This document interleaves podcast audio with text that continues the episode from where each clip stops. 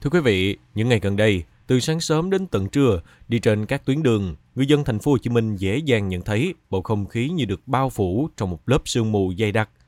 Theo các chuyên gia, đó là dấu hiệu cho thấy chất lượng không khí tại thành phố Hồ Chí Minh không tốt, thậm chí ở mức đáng báo động với sự hiện diện của lớp bụi mịn PM10, PM2.5 ở mức không đạt chuẩn.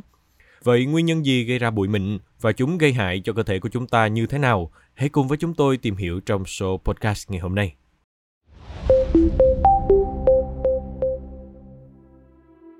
Theo kết quả quan trắc của Sở Tài nguyên và Môi trường Thành phố Hồ Chí Minh cuối tháng 12 năm 2023 cho thấy bụi lơ lửng, bụi mịn vượt chuẩn. Các số liệu này được quan trắc hàng ngày. Bụi lơ lửng TSB có 19,4% số liệu vượt quy chuẩn Việt Nam, đồng thời có 4,5% số liệu của nồng độ bụi mịn PM10, PM2.5 không đạt quy chuẩn. Cùng với chất lượng không khí tại thành phố Hồ Chí Minh kém như những ngày qua là thời điểm ghi nhận nhiều người mắc bệnh liên quan đến đường hô hấp nhiều hơn các thời điểm trong năm. Trung tâm Kiểm soát bệnh tật thành phố Hồ Chí Minh HCDC cũng cảnh báo các bệnh lây truyền qua đường hô hấp tăng cao dịp này.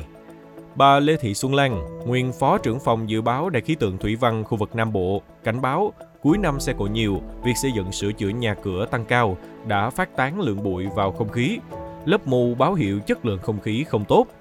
Mù khô cộng với gió mạnh, chất ô nhiễm nằm tầm thấp khiến chúng ta hít thở vào gây ảnh hưởng sức khỏe. Do đó thời điểm này nhiều người sẽ bị ho, nghẹt mũi, khó thở. Tiến sĩ Nguyễn Ngọc Minh, giảng viên bộ môn tai mũi họng, Đại học Y khoa Phạm Ngọc Thạch, thành phố Hồ Chí Minh cho hay, ô nhiễm môi trường không khí là sự có mặt một chất lạ hoặc một sự biến đổi quan trọng trong thành phần không khí, làm cho không khí không sạch, giảm thị lực khi nhìn xa do bụi, có ảnh hưởng xấu đến con người và các sinh vật. Bụi là một hỗn hợp phức tạp chứa các hạt vô cơ và hữu cơ ở dạng lỏng hoặc trắng bay lơ lửng trong không khí. Bụi hay hợp chất có trong bụi được gọi chung là particulate matter, ký hiệu BM. Các hạt bụi mịn có kích thước siêu vi được biết đến nhiều nhất là BM10. Các hạt bụi có kích thước đường kính từ 2.5 tới 10 micromet và BM 2.5, các hạt bụi có kích thước đường kính nhỏ hơn hoặc bằng 2.5 micromet.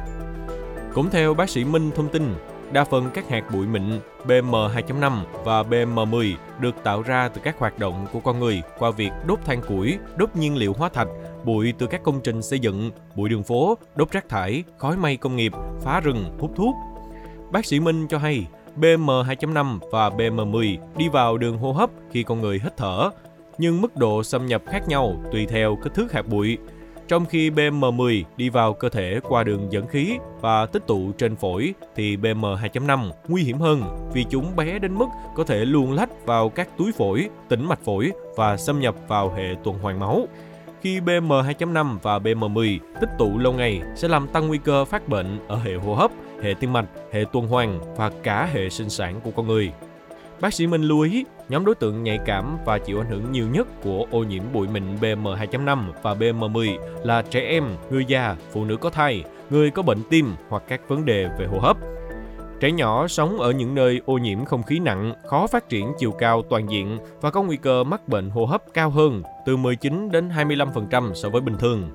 Để phòng tránh và khắc phục môi trường không có bụi mịn, bác sĩ Nguyễn Ngọc Minh cho rằng Điều đầu tiên là cần sự chung tay của toàn thể xã hội qua việc có ý thức vệ sinh môi trường, không xả và đốt rác, dọn vệ sinh nhà ở, khu phố, trồng thêm cây xanh, ưu tiên đi phương tiện công cộng, hạn chế xe cá nhân, dùng nhiên liệu sạch.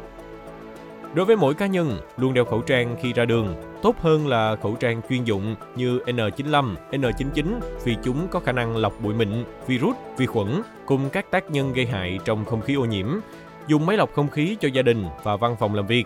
Ngoài ra, nên tập thể dục và ăn uống điều độ để nâng cao sức đề kháng. Hy vọng với chia sẻ vừa rồi sẽ giúp quý thính giả có thêm kiến thức về bụi mịn và biết cách bảo vệ sức khỏe của mình để tránh những tác động xấu của bụi mịn đến cơ thể. Cảm ơn quý thính giả đã lắng nghe số podcast này. Đừng quên theo dõi để tiếp tục đồng hành cùng với podcast Bảo tuổi trẻ trong những số lần sau. Còn bây giờ, xin chào và hẹn gặp lại.